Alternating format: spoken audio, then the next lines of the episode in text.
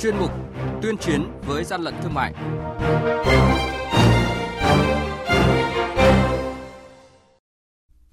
Thưa quý vị, thưa các bạn, thời gian qua tại nhiều tỉnh, thành phố trên cả nước, mặc dù đã được các cấp các ngành và chính quyền địa phương phối hợp tìm giải pháp nhằm siết chặt công tác quản lý hoạt động khai thác, vận chuyển, tập kết kinh doanh cát sỏi, gọi chung là vật liệu xây dựng. Thế nhưng tình trạng kiểm tra, phát hiện và xử lý rồi lại tái diễn gây mất an toàn an ninh trật tự và thất thoát nguồn thu ngân sách nhà nước vẫn diễn ra. Phản ánh của phóng viên Đài Tiếng nói Việt Nam. Hàng nhái, hàng giả, hậu quả khôn lường.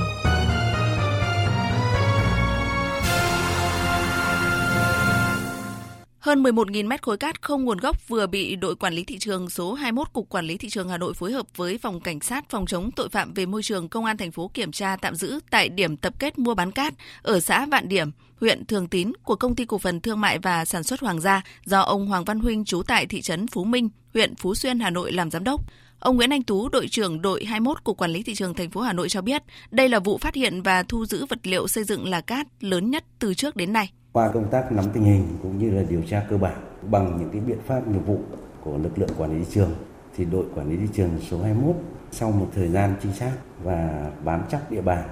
đã tổ chức và chủ động phối hợp với phòng cảnh sát môi trường công an thành phố Hà Nội và công an huyện Thường Tín đã tiến hành kiểm tra cái điểm kinh doanh mua bán cát tại xã Vạn Điểm, huyện Thường Tín, thành phố Hà Nội. Và trong cái quá trình kiểm tra thì cũng đã phát hiện ra một cái số lượng cát không có hóa đơn chứng từ chứng minh nguồn gốc xuất xứ. Hiện tại thì đội đã tạm giữ và đang tiến hành xử lý theo cái quy định của pháp luật. Số lượng tạm giữ khoảng trên 11.000 khối. Số lượng này nó cũng là lớn so với ở đội đã tạm giữ. Thời gian tới thì thứ nhất là phải tiếp tục tuyên truyền tới các tổ chức cũng như cá nhân người dân hiểu nắm rõ được những cái quy định của pháp luật trong kinh doanh mua bán nói chung, đặc biệt là khoáng sản. Thứ hai nữa là đòi hỏi phải có sự vào cuộc đồng bộ của tất cả các cấp, các ngành. Thì à, chúng ta tiến hành làm sao mà chúng ta kiểm tra cộng với giải thích, người ta hiểu, người ta tuân thủ cái quy định pháp luật để hạn chế những cái vi phạm. Trong thời gian tới thì đội quản lý trường 21 thì xây dựng các cái kế hoạch theo từng chuyên đề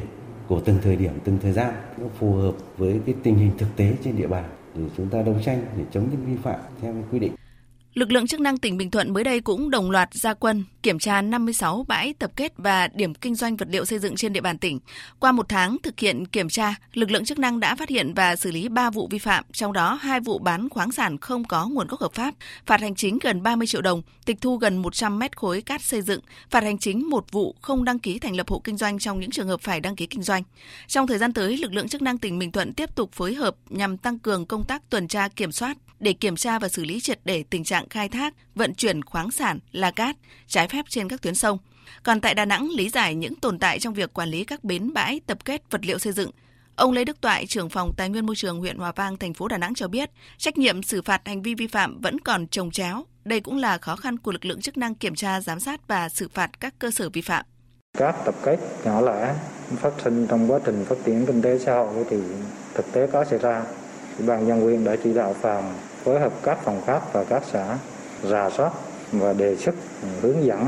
đối với những trường hợp nào phù hợp còn sẽ xử lý là chấm dứt hoạt động đối với những vị trí, những cái loại hình, cái khu đất không phù hợp. Hiện nay đang tiếp tục thực hiện cái việc này.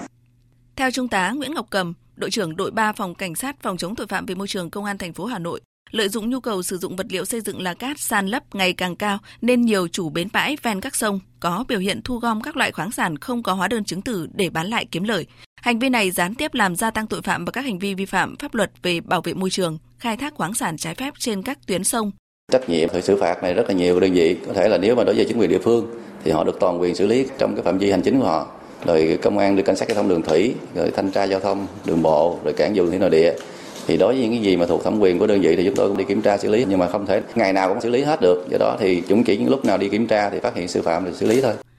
Trong 3 tháng đầu năm nay, vật liệu xây dựng đã tăng giá mạnh, trong đó phổ biến như là sắt thép, xi măng, cát xây dựng tăng khoảng 10 cho đến 20% so với thời điểm cuối năm 2021. Trước tình hình giá cả nhiên liệu, nguyên vật liệu đầu vào ngày càng tăng cao, cạnh tranh giữa các doanh nghiệp diễn ra khốc liệt, lợi dụng nhu cầu tiêu dùng nguyên vật liệu xây dựng tăng, xuất hiện tình trạng nâng giá bán kiếm lời bất chính. Để thực hiện nghiêm chức năng nhiệm vụ được giao, trong thời gian tới, lực lượng quản lý thị trường sẽ tăng cường công tác quản lý địa bàn, giám sát chặt chẽ, kiểm tra, kiểm soát và xử lý theo đúng quy định của pháp luật đối với hoạt động mua bán, vận chuyển, tàng trữ, tiêu thụ khoáng sản không có nguồn gốc hợp pháp. Bên cạnh đó, Tổng cục Quản lý thị trường đề nghị các tổ chức cá nhân kinh doanh vật liệu xây dựng thực hiện nghiêm các quy định về điều kiện kinh doanh khoáng sản, không tàng trữ, cất giữ, cất giấu, tiêu thụ khoáng sản không có nguồn gốc hợp pháp, không tiếp tay cho hoạt động khai thác khoáng sản trái phép dưới bất kỳ một hình thức nào.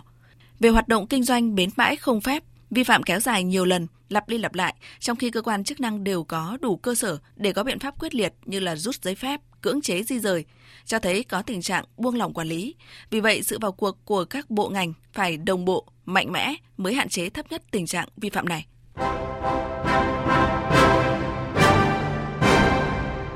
Chung tay chống hàng gian, hàng giả, bảo vệ người tiêu dùng.